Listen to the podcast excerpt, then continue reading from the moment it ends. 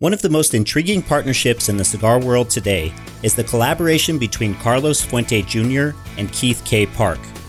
While Fuente is one of the most recognizable cigar personalities out there, Park has maintained a relatively low profile while at the helm of Prometheus International, purveyors of fine cigar accessories. The man behind the illustrious limited edition Fuente Fuente Opus X humidors, Park, teamed up with the Fuente family to create cigars inspired by Prometheus, the Greek god who stole fire and gifted it to man.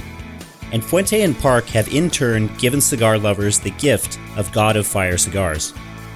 All God of Fire cigars are crafted at Tabacalera A Fuente using Dominican binder and filler tobaccos, which are blended differently for each size.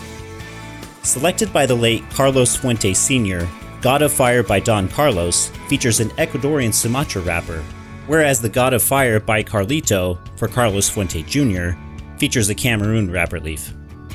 These cigars offer a pleasingly complex and balanced, medium bodied, super premium cigar experience.